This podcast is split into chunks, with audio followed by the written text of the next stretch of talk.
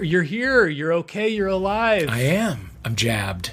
I'm fully jabbed. La- yes, you were off to get your vaccine when we last Yes. saw you. How did it go? How does it feel? It, it- honestly, can I tell you, a real pleasure, an actual pleasure. Um, we went down to the LA Coliseum, got it in the uh, in, in the the parking garage. It was quick, it was easy, it was joyful. I got a selfie. Uh, you know, I I covered up my info and I posted it on Instagram. I did everything you're supposed to do. Um, no side effects. No, nothing. Just you know, the sore arm that you would get from a flu shot, and nothing else. And you know, and there's a microchip tracking my uh, every move, but that's fine. Sure. Who cares? Yeah. Who Let him cares? track it. I also have a fucking iPhone, so uh, you know the, the, the Skynet knows what I'm doing anyway. Doesn't Absolutely. matter. Doesn't I'm so glad you got vaxxed. So uh, yeah, second one will be late April. Two weeks after that, it's I'm fully. It, it, it, my life is going to look like uh, the scenes with Timothée Chalamet and the Italian kids in Call Me by Your Name, just like draped across each other. You know what I mean? Yes. Brushing each other's hair. It's going to be. It, I'm going to be very huggy. I'm going to be very languid in this new world. And I You can't know, wait. I was messaging with my friend Joe Rock, who you met at, uh, at Provincetown last summer. Yeah. and he and I said, and he is, and is lives in Rhode Island, and they've been vaccinated for a while. And I was like, "Are you coming?" And he said, and he said, I, "We might go, but we're going. We're not going to tea dances. We're not doing any of that stuff. We are pl- being careful." I'm like, "When you're fully vaccinated, and by then." Aren't we assuming that everyone is? I, I I only bring it up because I'm like, I'm, I, is that going to be the new sensibility when we when we gather in large groups? People are still going to be extremely cautious in like late summer. I don't think so. I hope not. I don't I know. don't think so either because I want us draping all over each other, like you're saying. Yeah, yeah. I don't know. There's no clear guidance on it yet, but I hope it will. Or, or there is, and I don't want to hear it. I'm not exactly sure which it is. Right. I know. I'm worried that Joe is just speaking the truth, and I just don't want to hear that. Yeah, I understand. I understand. Uh, but listen, we're we're getting there. We're pushing through. Um, it's I, I am emotionally wrung out. I am physically wrung out. I am ready for this motherfucker to end. Same, same, same, same. And, And it will. in the meantime, we have uh, another great episode. Yes, we do. to uh, to to get you through it, and we have some really good ones coming up. Yes, we do. T.S. Madison, if you The please. one and only. Uh, we have uh, God. We have uh, Norman Korpi of the Real World uh, Homecoming. Oh my god! I was texting you because I'm just catching up, and wow, it is a doozy. Okay, so what what is the last thing that happened that you saw? I've only seen the first, so I've, I've only seen the first two, but Okay. it- I'm we're just now starting to scratch the surface of what Becky is really up to and what she's about. Yeah, it's not pretty, oh, is oh, it? Oh boy, It's oh not great. boy, oh It's boy, not oh boy, great. oh boy. It's not great, and I'm here to tell you it gets it gets worse.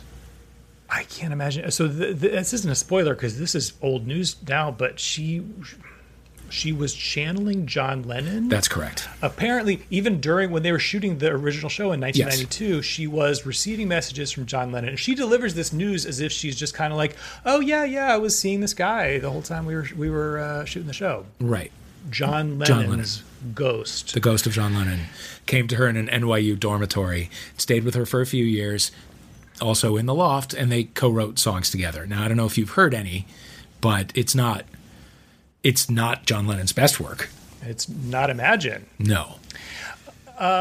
Do I mean is this just full blown mental illness? We're thinking. No, I don't. I don't think so. I don't think so. I think she's just. Um, she is the prime example of what I call elevated stupidity, where it's like so well educated that she comes all the way back around the world and lands at stupid.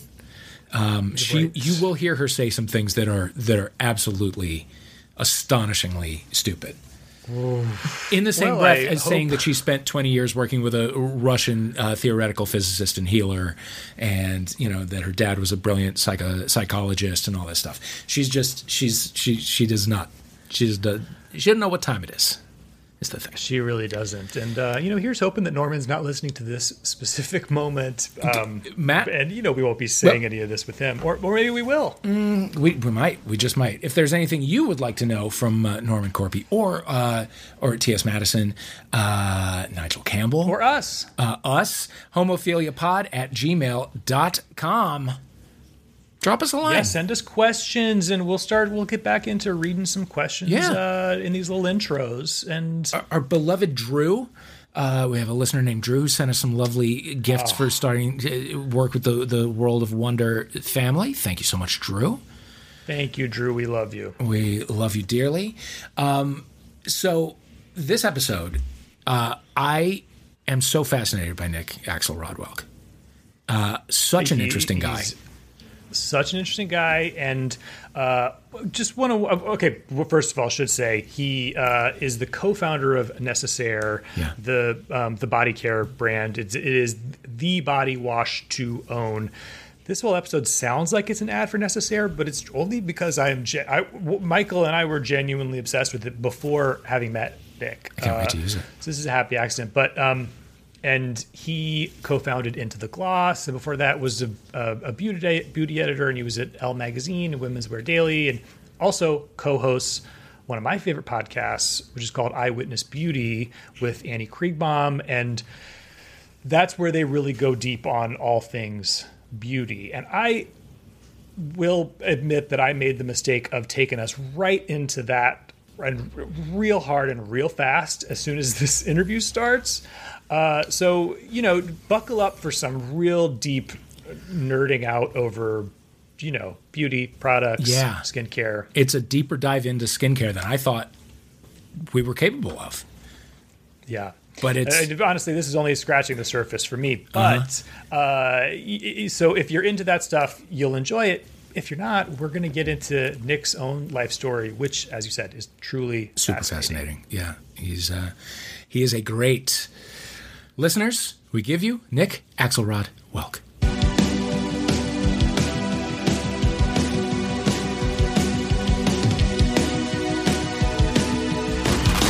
And we're back with Nick Axelrod. Well, Oh, hello. Hi. thank you for being here. So I yeah I I changed my name when I got married to Axelrod Welk, and on our podcast we've had a lot of readers very confused um, because they think I'm saying and welcome to Eyewitness Beauty. So it is it is just my husband's last name. Uh, it's a welcoming last name. And welk. Welk to the show. Any relation? No to Lawrence Welk. Yes. I wish Oh God, don't we all? there is a distant there is a distant. Let's just say we're not raking. You know, there's not. We weren't in the will. Um, okay. unfortunately. Okay. Understood. But yeah, That is that is a shame. Well, there's so much to get into, um, but before we do, I would love to just start start at the beginning. Start where you start, and I want you to walk me through your morning routine, the skincare, every step, every product, okay. every moment. So I was actually just um, interviewing this guy who was talking about giving up during quarantine, and if you sort of think like the way that I've described the sort of de-evolution of my skincare routine, ha, you know, would lead some to believe that I have become incredibly clinically depressed. You know, because it's like, why do it if no one's going to see it, kind of thing. Um, so that's like the asterisk is that you know I it's gotten really really low key. I think I, when I was at my peak, I was probably living in New York and had like a ten step routine, and my like I my skin was amazing. I was using this. There was a brand that I think still exists called Somme Institute, S O M M E, mm-hmm. and it was started by a clinical researcher, a skincare researcher who had been doing all these studies on all the fancy skincare brands and decided that he had a better idea of how to you know create a system. So it starts with a face wash and then these exfoliating pads and then a moisturizer and then an SPF and you do it morning and night. And for 6 months I religiously did it morning and night and my skin was like unbelievable like people would like come up to me. I mean, friends only, but and say like, "What are you wearing foundation? Like your skin is so even and kind of like glowing." Um, and it was just this brand called the Somme Institute. It, I think you know, and he has like a patented something, something, something. It's actually not that expensive, and it it does still exist. So if you know, my the asterisk I have to that is that after like six months, and I think it was more, more because I was adding so many different products to my routine to try it out to be able to talk about it. Um, that my skin, I sensitized my skin, and it kind of just freaked out. And then all of a sudden, I couldn't use these like harsh exfoliating things. So that was like, that was probably my peak, and I was 28, and now I'm 37, and what do I do? I mean, I I showering is a struggle.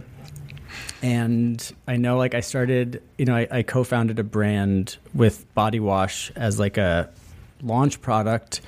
But, you know, showering is a struggle. Explain.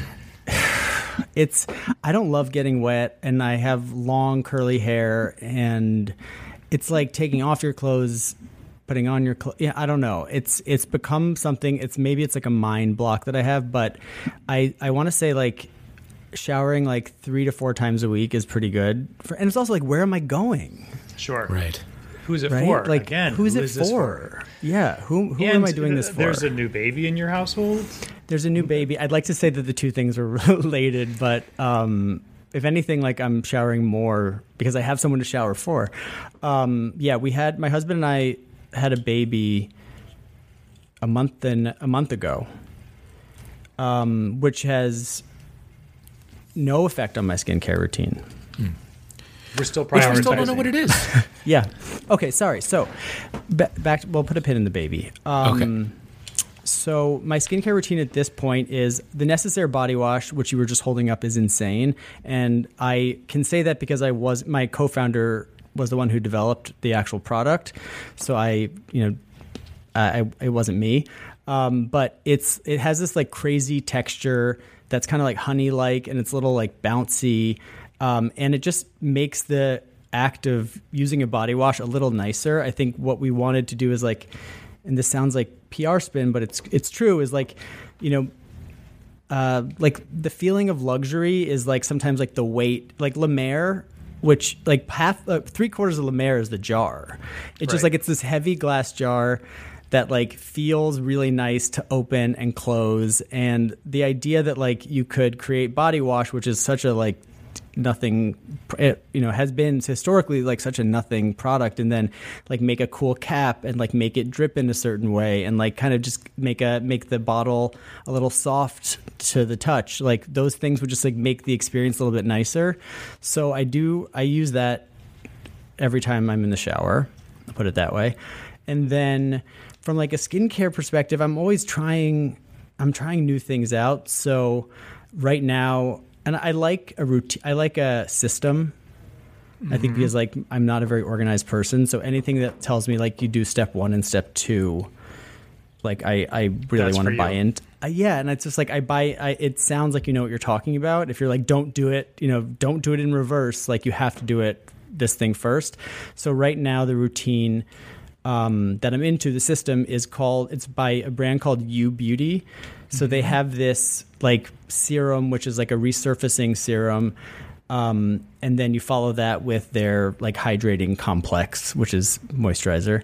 Um, and I'm really into these because I don't know, like maybe it's all the not showering, but like my skin has been getting rough and dehydrated during this whole quarantine, and this the resurfacing like the combination of like a really good hydration you know to finish it off with this resurfacing serum has actually really helped Yeah, you know, I, it's I, I kind of went the opposite direction in quarantine and started using it as an excuse to like buy. There were just Sephora and derm Did store packages coming in constantly. I, no, I'm talking only about like you're not one of those guys it was like i took the opportunity to really like you know dial it in with my with my meals and stuff No, I don't know a Okay. single person who did that. No, I, I use it as, as an excuse to um, buy a lot of expensive skincare products.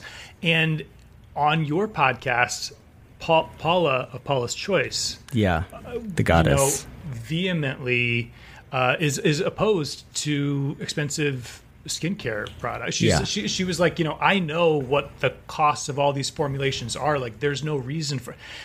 And I got to say, I needed to hear it, and I started you to were you were buying you were buying fancy stuff. yes, yeah. Okay, I mean, like so the thing that that first broke me was that La Mer is made in Long Island.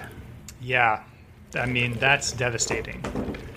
And also, just isn't stuff in a jar not not what you want? Oh yeah. Well, if You you're don't want- following like the the Gospel of Paula, anything that you dip your fingers or your hands into has to have well, number one, like any active ingredients would immediately start to deactivate because of the constant exposure to the elements in the air. And number two, they have to have more preservatives in them because you're constantly introducing bacteria into the product. So like you're just they they anything that comes in like an airless pump or anything like that is just going to by the vehicle it's delivered in not have not have nearly as much preser- many preservatives. But it, yeah, okay, so hold on. Will you tell me so what were you what were Oh, yeah. on? Let me throw some throw, throw some stuff at you, Yeah. and you tell me if if you are allowed to give me your honest opinion Yeah. of these. Okay. I would say the all time favorite is um, Dr. Nigma's serum number one. Who?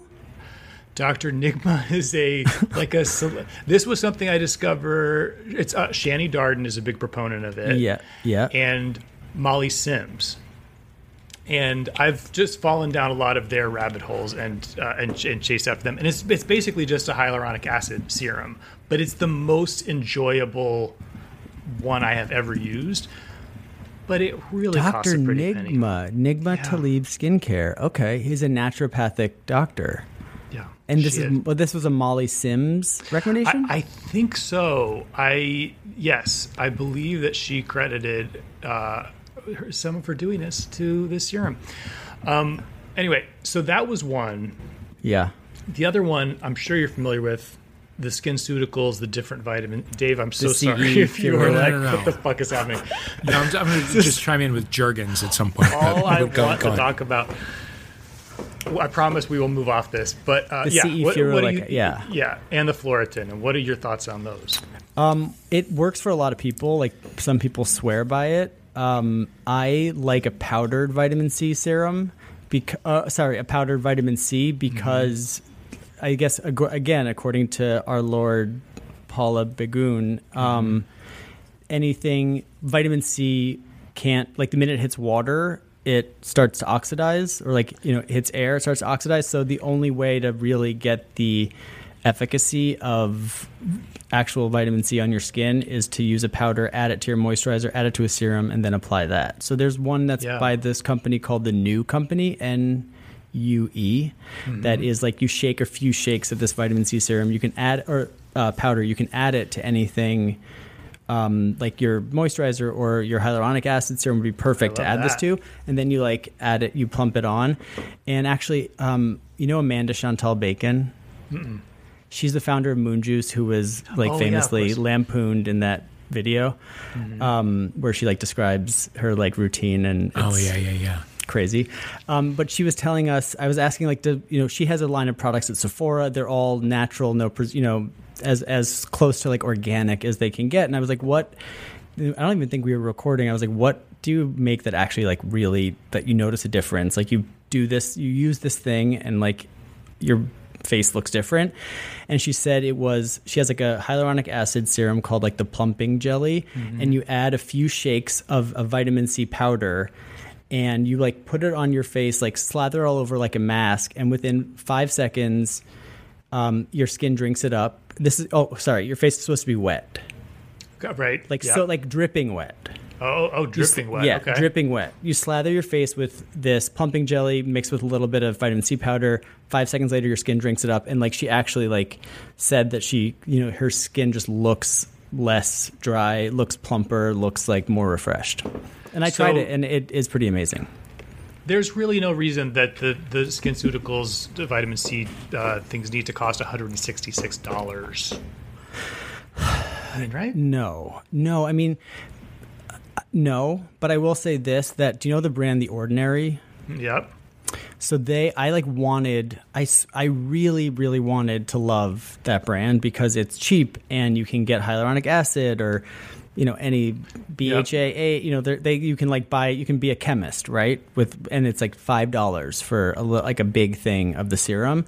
And then you try that hyaluronic acid and it's like sticky and it doesn't absorb really well with, and you compare it to like our friend Dr. Nigma and, it's like a completely different product. Like it, Yeah. it glides nicer, it absorbs in. So like there obviously is something like to Yeah. the the the price of of the product. but only, but to a certain extent. Yes, And we're I think her her crazy point was like on anything over a hundred dollars, like is real. You're not that you can get you can find a good thing under a hundred dollars. Now, this is not skin, but what are your feelings on Prose? I my husband uses it. Okay. what is Um, Prose? I it's like a It- male. Yeah, you go ahead. Well, yeah, uh, you would. it- It's it's a mail order hair product. You, ta- you take like a And survey. You and take a it- survey. Yeah. Yeah, and uh, yeah, I got it off of Instagram, and and the one thing that I know, I- I've been using it for a month, and the the one thing I'm certain of is that it is very very expensive. But I don't know if it's actually doing anything, or or whether it just makes me feel good to use a product that has my name on it. You Dave know? has iconic hair that he's hiding I- underneath a hat foolishly it's right a now. disaster right now. Uh, no, I want. I mean, I'll show you mine if you show Okay. me yours. All right, all right. This it's oh, just there's too. a hair too, reveal. Wow. Oh, wow, Look at yeah. those Okay. locks. Yeah, see, I'm growing it out because you know because there's a global pandemic. So I like that. um, and I and I just so I'm like trying to find products that will make it look like it looks the second I get out of the shower all day. Yeah. Yeah. Um, but so far, Prose is not it. It's good, but Yeah. it's also No, I'm- it's so goddamn expensive. I think I, f- I feel you on that on that hair journey. Like I have been on a hair journey my entire life. My dad has always has been on a hair journey too, so I think I inherited it. Um, but like I'm always looking for that thing that's going to make my you know Jewish frizzy curls like smooth and ideally like Disney Prince like. Right. Um, and you know, when I was younger, I would use all the like straightening like serums that you could buy at the drugstore, and they don't fucking do a thing. no. Um, and so now I've kind of had to like lean into the fact that like this is who I am. Right. But I did but the moment where I was using that crazy exfoliating system in New York. I also uh, because I, I was running into the Gloss, which was a beauty website. I I was getting free keratin treatments, like Brazilian. Oh. You know, like the ones with formaldehyde that like you have to keep the windows open and they're not exactly street legal. Um, I was getting those regularly, and it it my hair f- was finally like the Disney Prince. wow. You know, like How long are we talking? this long. So it lasted all of like six weeks of like real beauty, like beauteous hair, Sure. and then otherwise, it was like probably you know shortening my uh, life. yeah, I've been thinking about doing one of those. I'm willing no, to take the I risk. mean the answer you dare. it's don't you dare. But the answer is like those things. Like you, I feel like the answer is you have to just embrace what you have. right. Okay. And both of you with your the, these thick locks, it's like you have thick hair privilege and you need to wield it responsibly. For those of us that have like thin wisps that we're holding on to, you know, for dear life. Stop life. this. Stop Just this. I won't be it. grateful for what you have. All right. Okay, uh, I, I I have about ten more beauty questions for you, but we'll come back to it. Um, I want to talk about you. Well, how what was what role did what was your relationship to all things beauty when you were a kid?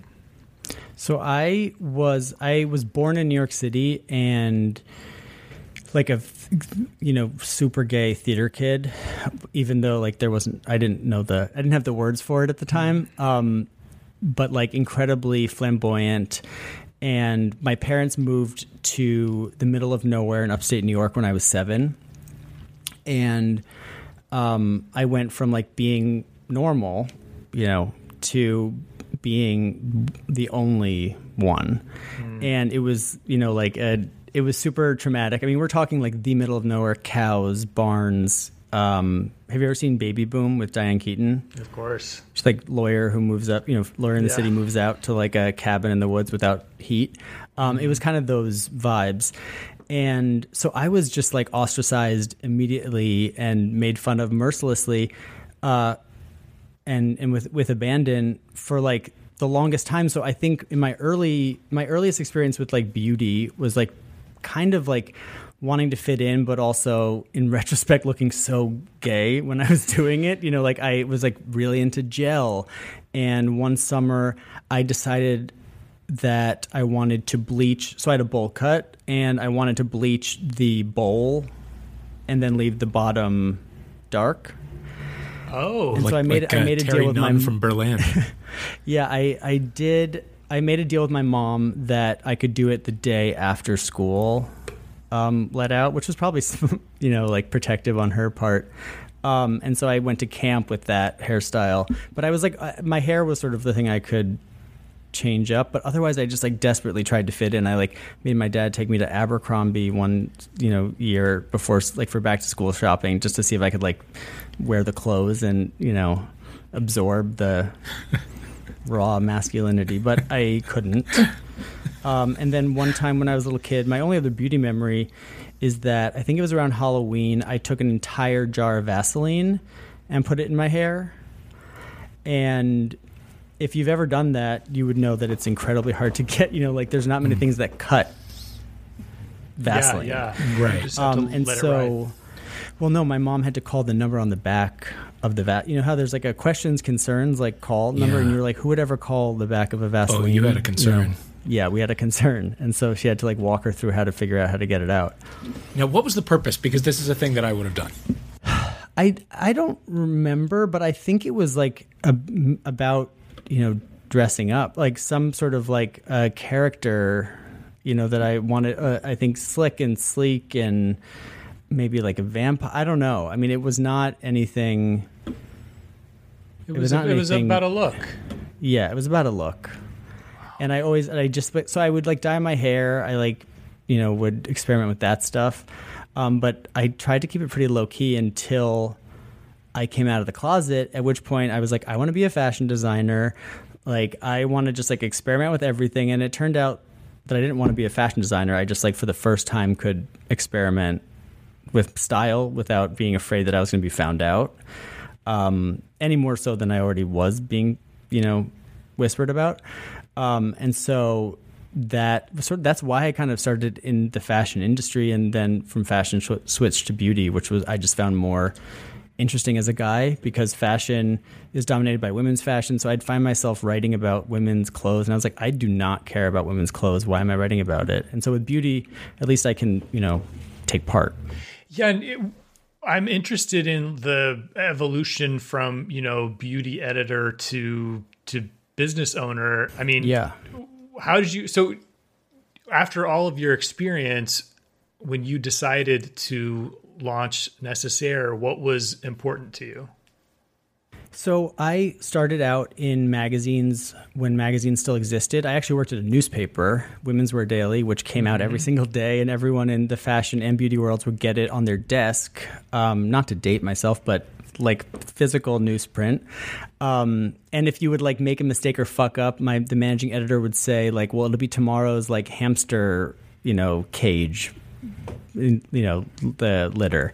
Um, so don't worry about it because there was like i guess also no internet. Um, but the the the like idea of coming from you know the world of media when 2008 happened and media all of a sudden was not really a viable career um, and and everything was going online you know seemed really exciting to me. My friend had started um, a blog called into the gloss emily weiss who's now like a titan um, and i said why don't i quit my job and come we'll go to your apartment and we'll you know make this really big and we can do all these things that we've talked about doing together and she was like cool and so that was kind of the last time I had, you know, corporate health insurance. And we went to her apartment, and for two years we built we built up into the gloss. We raised money for Glossier, um, and it was in in in really in like doing that part of editorial, which digital and now digital is podcasts, it's Instagram, it's all these things. But at that point, it was like blogs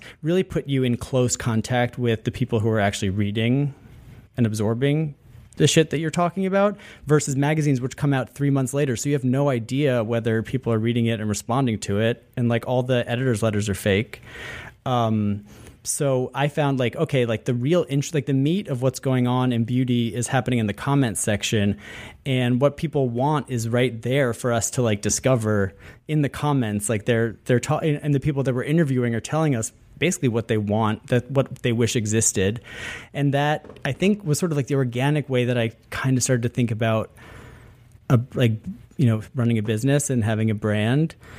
I will say like the actual running the running a business part is not something that I have any experience in. And so that I think was the biggest um hurdle was like kind of understanding managing people which you know I didn't know how to do and is one of the hardest in my experience like one of the hardest things to do.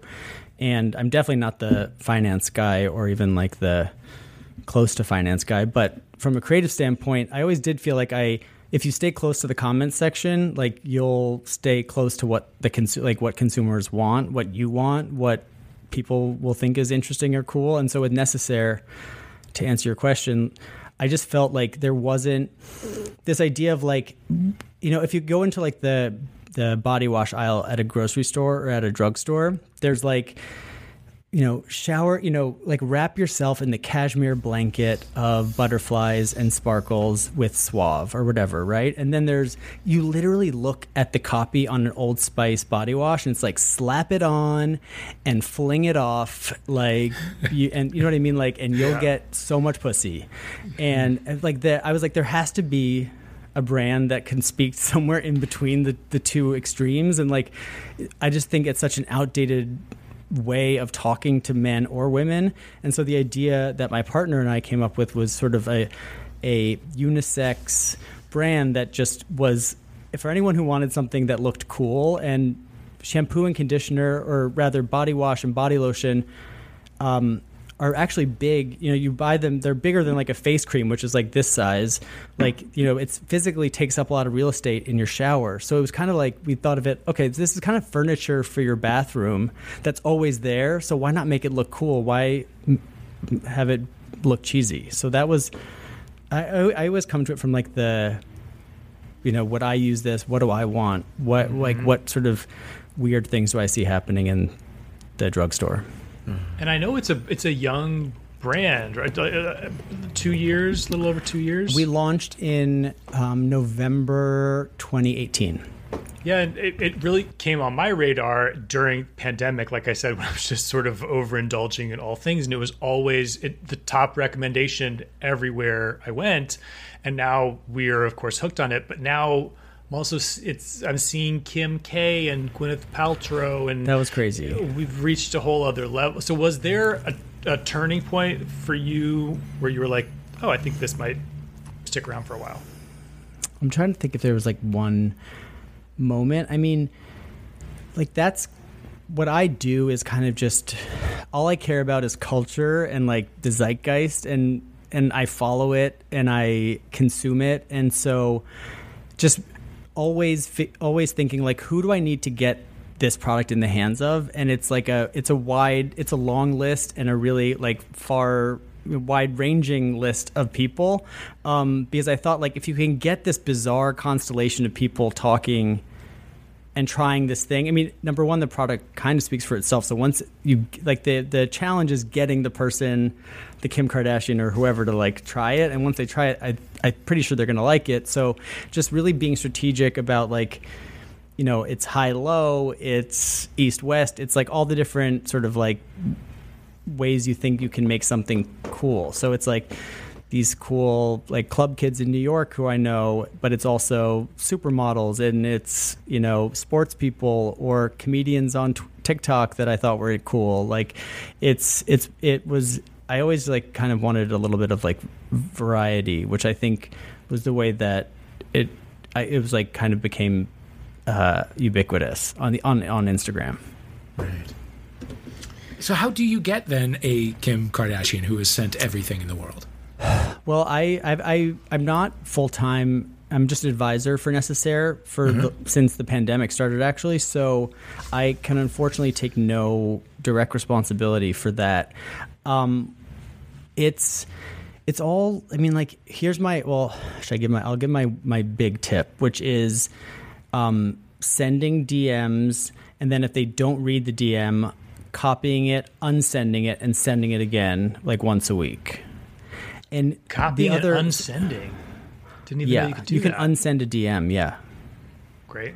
Great But tip. so this was like my my old when I was like trying to get a job in media, it was always like emailing once a week to follow up because it, at, at one point, at some point, they're going to just like respond just to get rid of you, and maybe at that point they'll look at your resume and want to talk. But so it's been a lot about DMing and and never underestimate the power of a free of of something that's free, right? I'm just like, Uh, just can I can I send you free things? And they're free things that everyone uses which is the good thing. It's like body wash and body lotion. They're so inoffensive no one's going to say no. How so could like they? that yeah exactly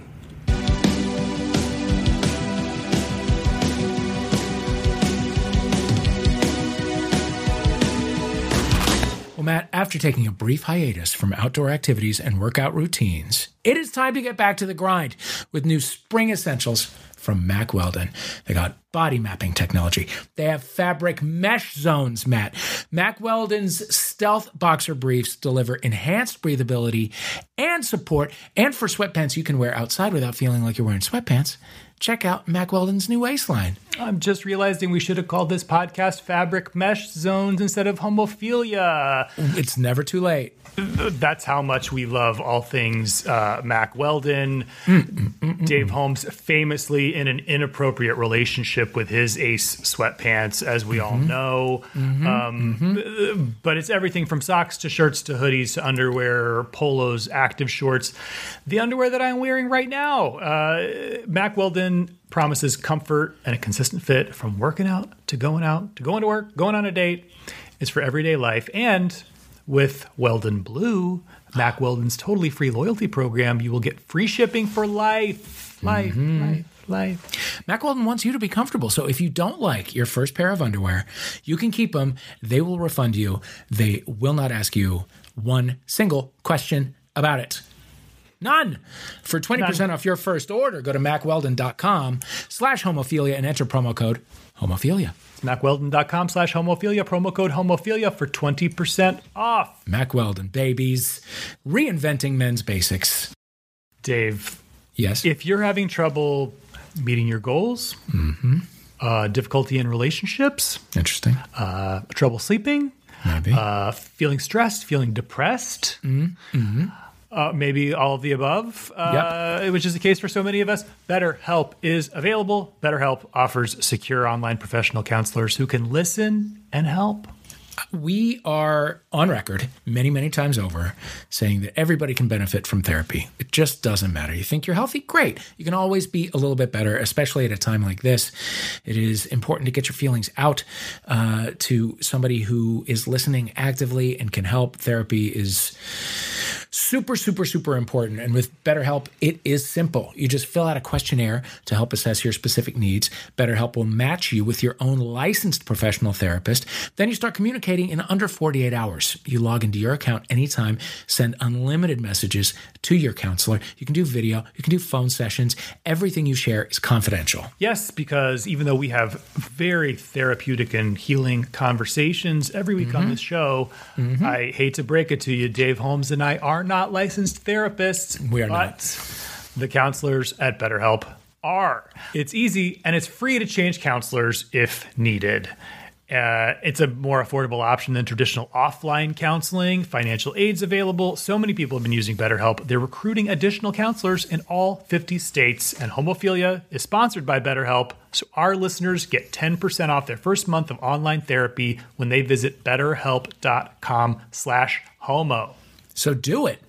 Visit better, H-E-L-P dot com slash H-O-M-O. Join the over 1 million people who've taken charge of their mental health with the help of an experienced Better Help professional. Do it.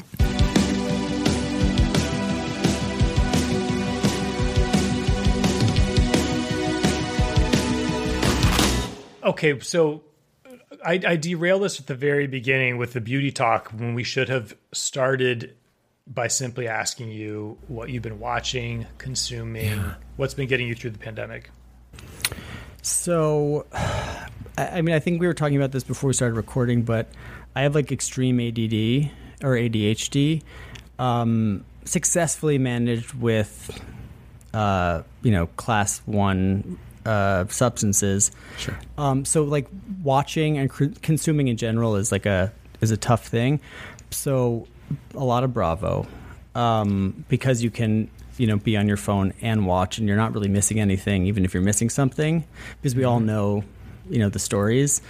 Um, and then there's been a few like bright lights for me and that and bright light for me is like I can actually follow the series through its you know its conclusion. So I mean, did you watch Murder on Middle Beach? Loved it. Nope. And he was hot too, which helped. Well, He it's was just great. gone on the He- list. I, I was. Uh, I felt very attached to him. And Yeah. speaking of DMs, I DM'd him when it was over. Just like an emotion, like the credits are rolling. I'm crying. I'm like, I'm so, I'm, you know, I'm rooting for you, and uh, your mother would be so proud. It's just so inappropriate. He did, he not write get a back? response. No. Here's Unsend what you and do: re- you and- copy it, you unsend Yeah. it, and then you resend it. You Don't make you him dare see give that. up. Yeah, I gotta figure something free I can send him. I don't know what it'll be. yeah, Yeah. Um, unorthodox. I was obsessed with the the story of like le- the girl who leaves the ultra orthodox community in New York, and I became really into, I obsessed with um, the husband who's gay. The guy who plays her husband. Oh, His oh, name is oh. Amit Rahav. He's gay, and he has a really hot boyfriend. They live in Israel, and I follow them on Instagram, and they seem to be having a great time. Um, and then anything related to Jeffrey Epstein, and I like thought maybe we like we could unpack that because I don't really know like why. I like love. I know it's bad. I like love anything about like anything about the story, like podcast, a miniseries, a uh, I could just listen to, I could listen to someone read, you know, the trans, the court transcripts. So how do you? Uh, what what is your theory? I mean, there's, I mean, he's a he's a despicable, vile criminal, but there's so many. Of course. There's so many things. Like, did you have you seen the video of him when he's talking about uh, where like the prosecutor is deposing him and saying like, "Is it true you have like an egg shaped dick?" Egg shaped. No. like where and and and he like rolls his eyes and he's like that it's been described as skinny at the bottom you know becoming bigger in the middle and then skinny again at top like an egg. And he like is like this interview like this is over. And he like walks out. You can find it on youtube. So he apparently has an ed- so this is a guy with an egg-shaped dick. Egg shaped. um, who's kind of hot, you know, to me, and doing these horrible things. And on right before he, you know, quote unquote commits suicide, he transfers like all of his. He essentially transfer moves all of his money to the Caribbean, knowing theoretically that he's going to kill himself the next day and the only reason that he would do that is so that his victims wouldn't be able to access his money for many many many years and that's like a level of diabolical strategy that like i find fascinating Well, that's what I meant. Is what is your theory Fuck. about his demise? i mean i have you ever seen that manhattan correctional facility on atlantic avenue No.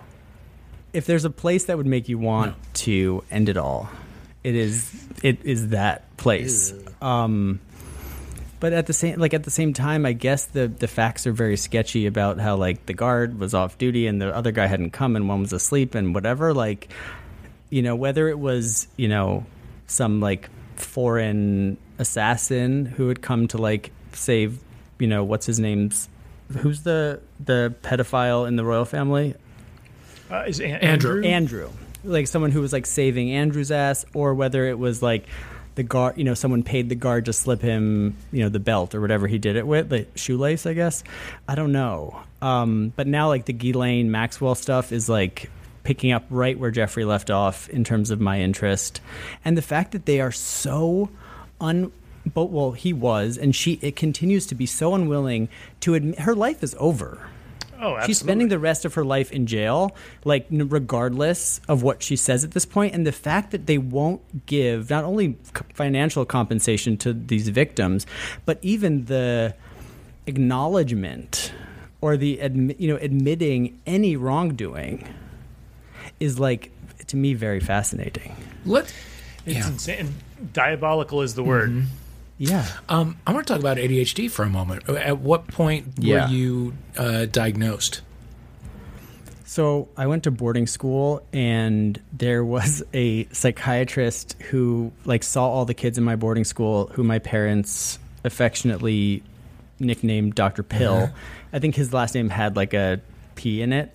Um, but so I was like maybe 15, and I went from like a very lovey-dovey, call your teachers by their first name kind of middle school to a really rigorous, uh, high-stakes boarding school and kind of crumbled under the pressure and had trouble focusing etc and went to this psychiatrist who first prescribed me ritalin and that i was like literally 15 and i've been on something ever since Yeah. which sounds bad um however i did get i like did a lot of people you know get prescribed it without having like the full diagnostic testing for ADHD. I actually ended up when I was 18 getting all that testing, and I did have ADHD. Um, and the drugs really helped me, but I'm also, you know, entirely addicted to them. Um, but my friends, not even my psychiatrist, my friend's psychiatrist told her something who, and she told me this, which made me feel a lot better. That was like, you know, if you were stranded on a desert island, like, wouldn't you need to bring your heart medication? Yeah. If you had a heart True. problem? Yeah, absolutely. Like the same thing with Adderall. Yeah.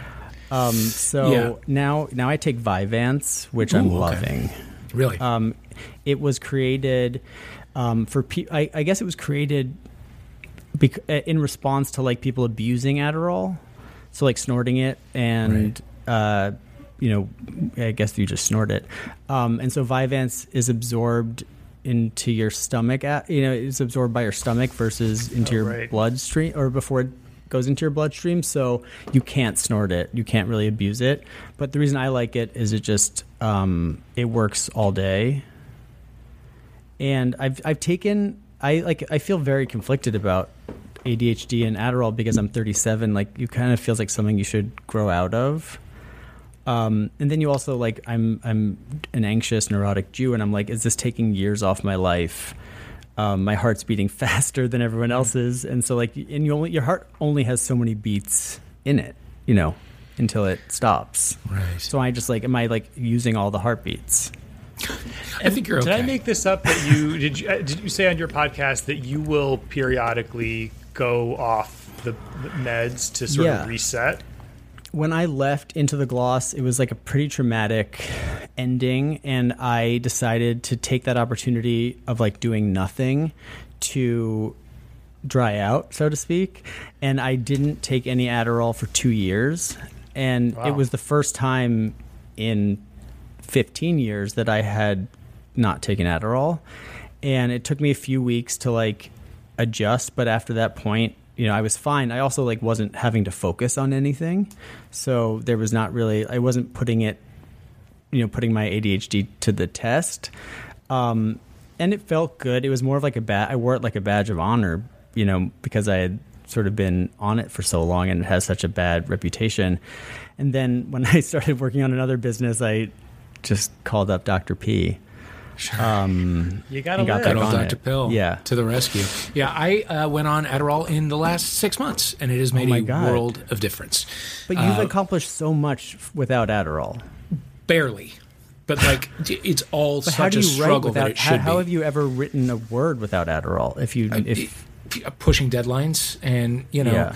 uh, it's very good when you have signed a contract and you will be in breach of it if you don't do the work Fear, that helps yeah.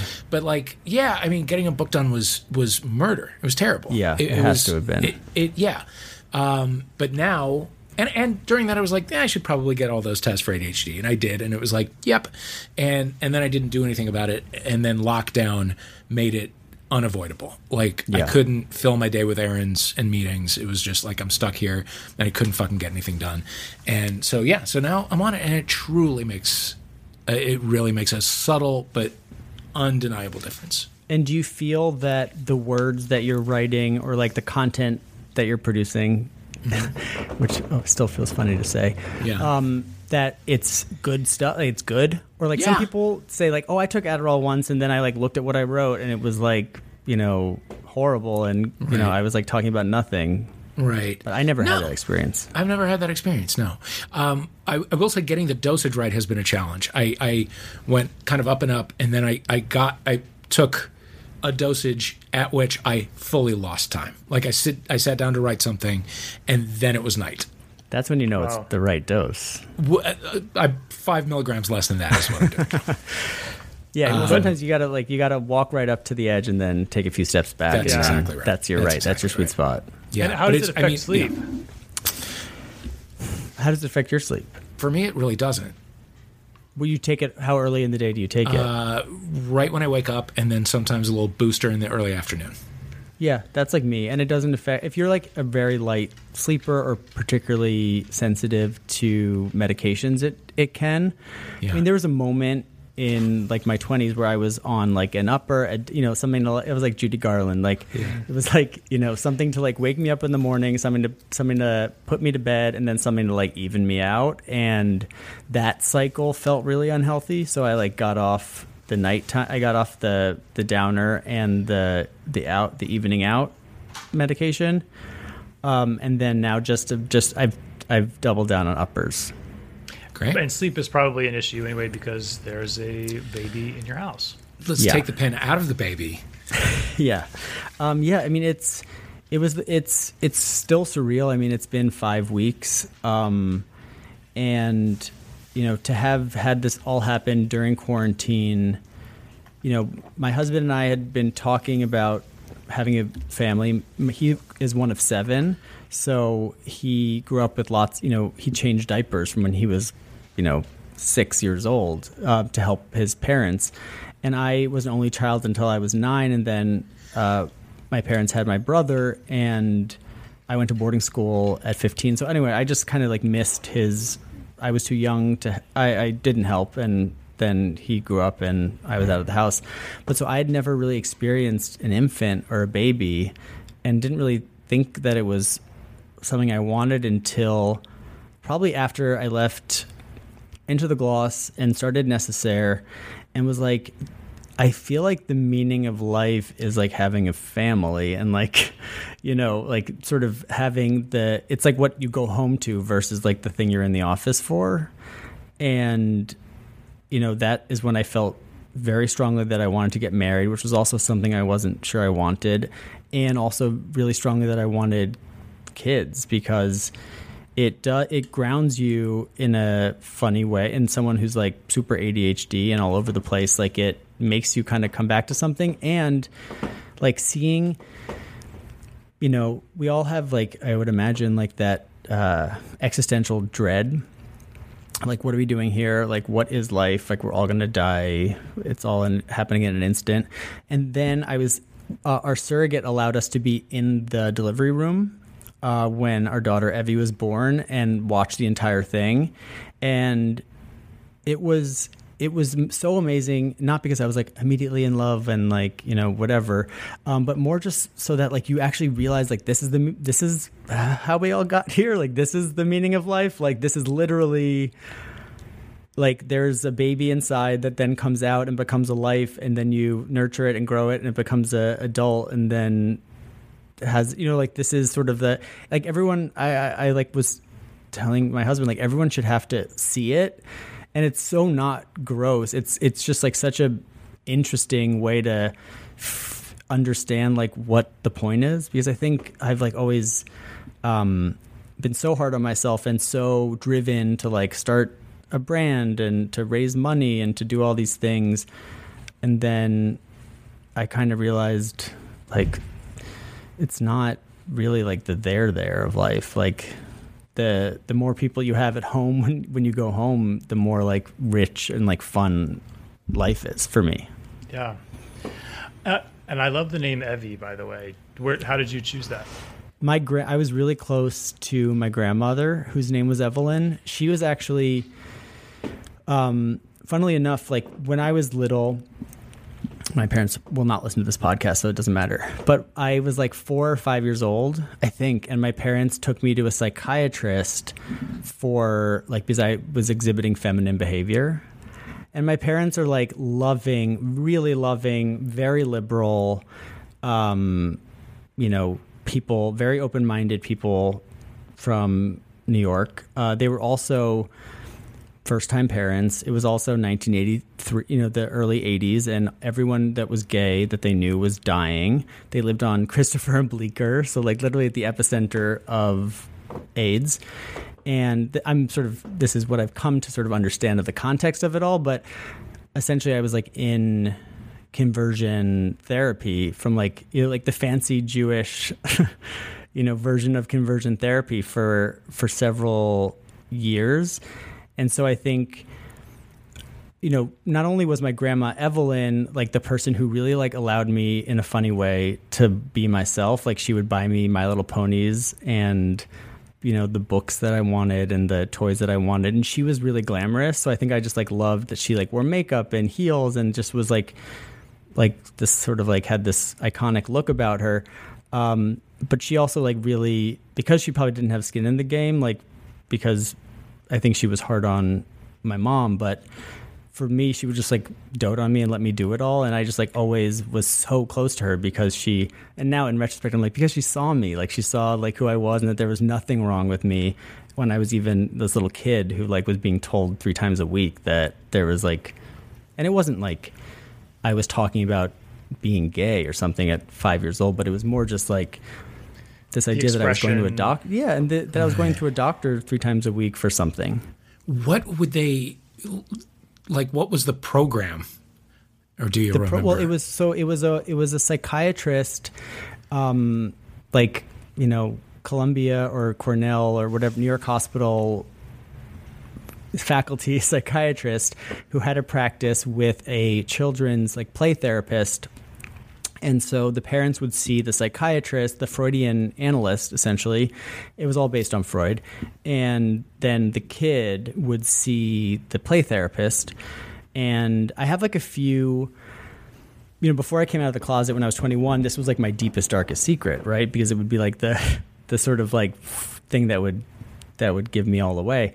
But my, so I think I like probably destroyed a lot of the evidence, but I do have a few books that I made with the play therapist and um, there it's really interesting because in you know seventy five percent of the books are like I went you know like I went on a trip to Boston and I went to Au Bon Pain and like you know I had a I really liked it, um, and then like twenty five percent of the book is like when my dad goes on business trips I like to dress in girl clothes or it was like them trying to connect these dots of like when i felt abandoned by my dad i would like gravitate towards these feminine behaviors or perceived feminine behaviors.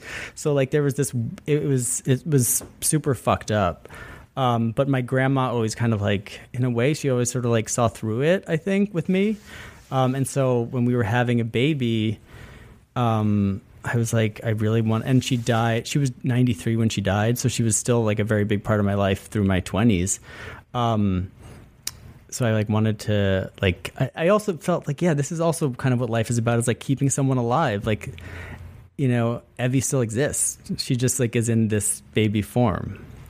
Uh, that's so. My, that's my mom's name, by the way. It's one of my favorite really? names. Yeah, and it's funny. I also was in therapy for exhibiting feminine behavior around the age of four, but maybe really? a couple sessions. You know, I I think Where that it did was you grow up? Ohio, small town Ohio, very rural Are you Jewish? town. No, I wish. Uh, but my mom, but my Evelyn was also kind of saw through it and didn't. You know, I, I think went through the motions a couple times of like, Who yeah, took I you? guess if. It, I think that my I think both parents took me, but I, I, don't really remember it. Um, and I don't even know if my mom remembers that it happened because she remembers that it, it, it, you know, even just two days ago, she was like, "Oh, I found this picture of you in your Dorothy dress at your fifth birthday party, and I always just let you be whoever you wanted to be, you know." And it's it's like she did, but there was a moment. But anyway, yeah. I say all that because years of doing this must have been something you had to really unpack later. Yeah, I think I like just stopped unpacking it. Like even during quarantine, I think I got to the point where I had like talked talked about it and talked it out so much, you know, with through therapy that I was like, I okay, I get it. You know, like I've I've raked my parents over the coals, not really because I'm really close to them and they're amazing and they made a mistake and they were young parents and it was the time and they were like you know, and my dad also explained it in an interesting way that like before Prozac was created, like the most high tech you know treatment for any kind of you know perceived mental illness or psychiatric disorder was analysis so like they kind of thought like okay like our kid is like doing something that's not typical and you know well, let's find the best expert to deal with it it just turned out that expert was like a horrible uh, conversion therapist yeah. who had an obituary in the New York Times that did not mention any of this. And so like I I've always wanted to like do a podcast or like a This American Life story about like the fact that this woman was like a very prominent psychiatrist in the 80s and early 90s and like never had to rec you know there was no reckoning I, there, there, should be, but I, by the and way, also I'd like love guess to read what? It didn't story. work, so she's not that good. That's right. That's the best part of the story. Yeah. Uh, Jeez. Uh, That's- I know we have to let you go. This is a, like, this done. is such a supersized episode, but um, it's just so so good talking to you. But I, I we do have to ask how you met your husband. We met at a birthday party. We both had boyfriends, um, and then we followed each other on Instagram. And then we, when we didn't have boyfriends, it was sort of like, hey, like, what are you doing? Want to hang out? And that was like nine, eight, nine years ago, I think.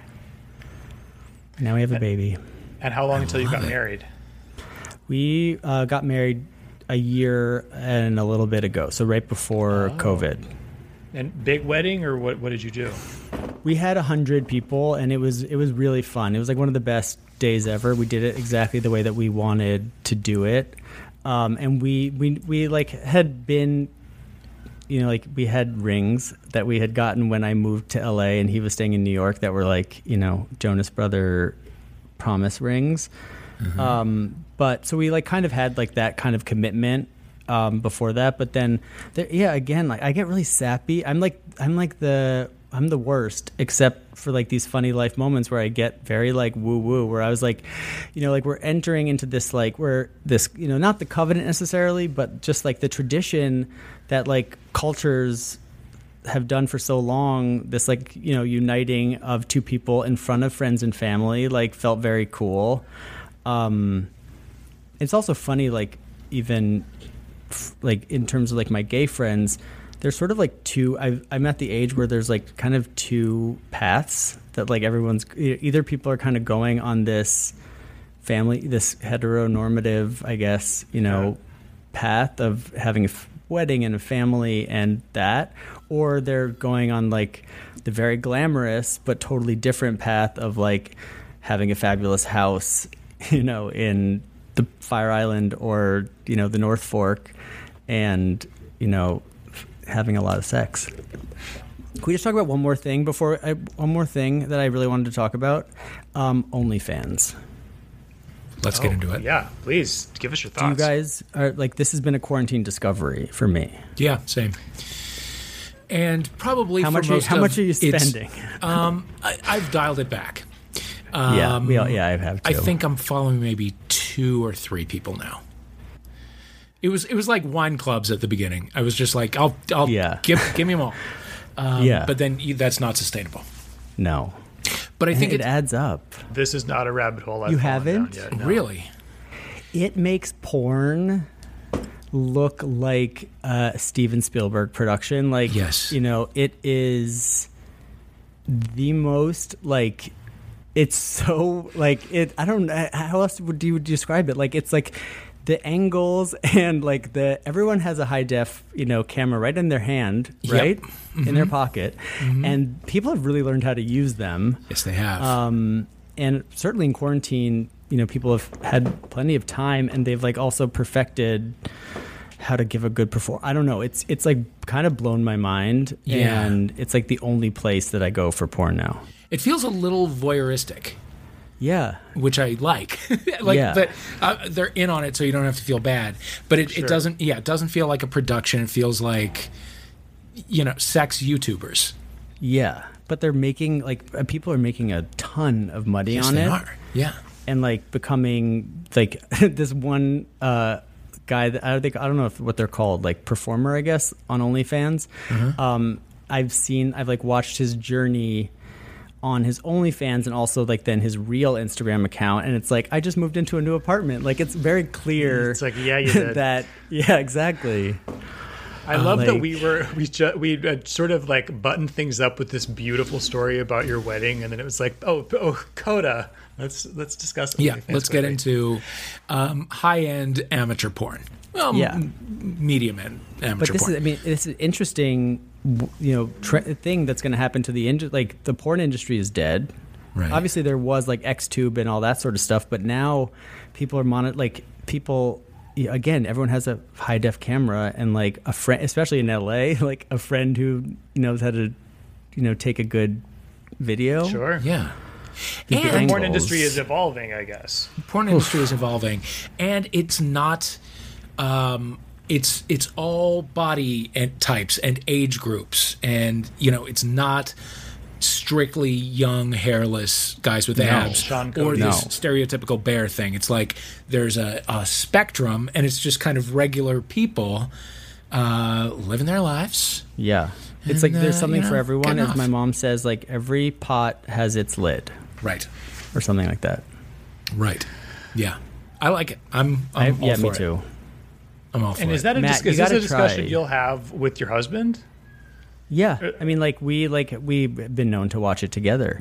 Um, I mean, like we just also like now that we're married and have a kid, like our there's a bit there's a lot more transparency in our finances, and um, so like I think my spending is under a microscope in a way that it hadn't been, and you know, as Dave alluded to, like it can add up. yeah, Sure. You know, because you can, you can spend it, can be other anywhere from like seven ninety nine a month to twenty dollars a month, and then if you want like, and then they'll like DM you. There's like a DM function, like so that your the performers that you're following will like send you like a special video.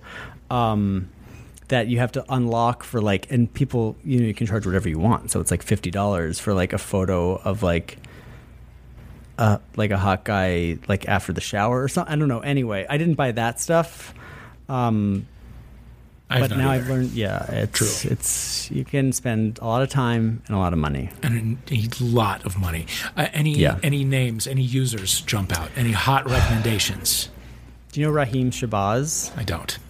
He is. I he must be making. He must be the top performer.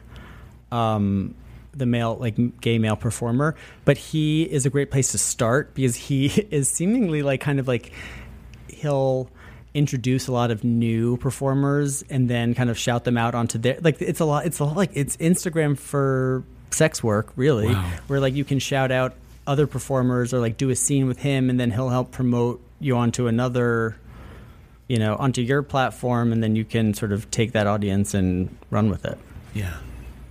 Wow. Yeah Wow, wow, wow. Nick, thank you so much. This has been Thanks an for education. Yes. Uh, you're the best. Please, please do this again.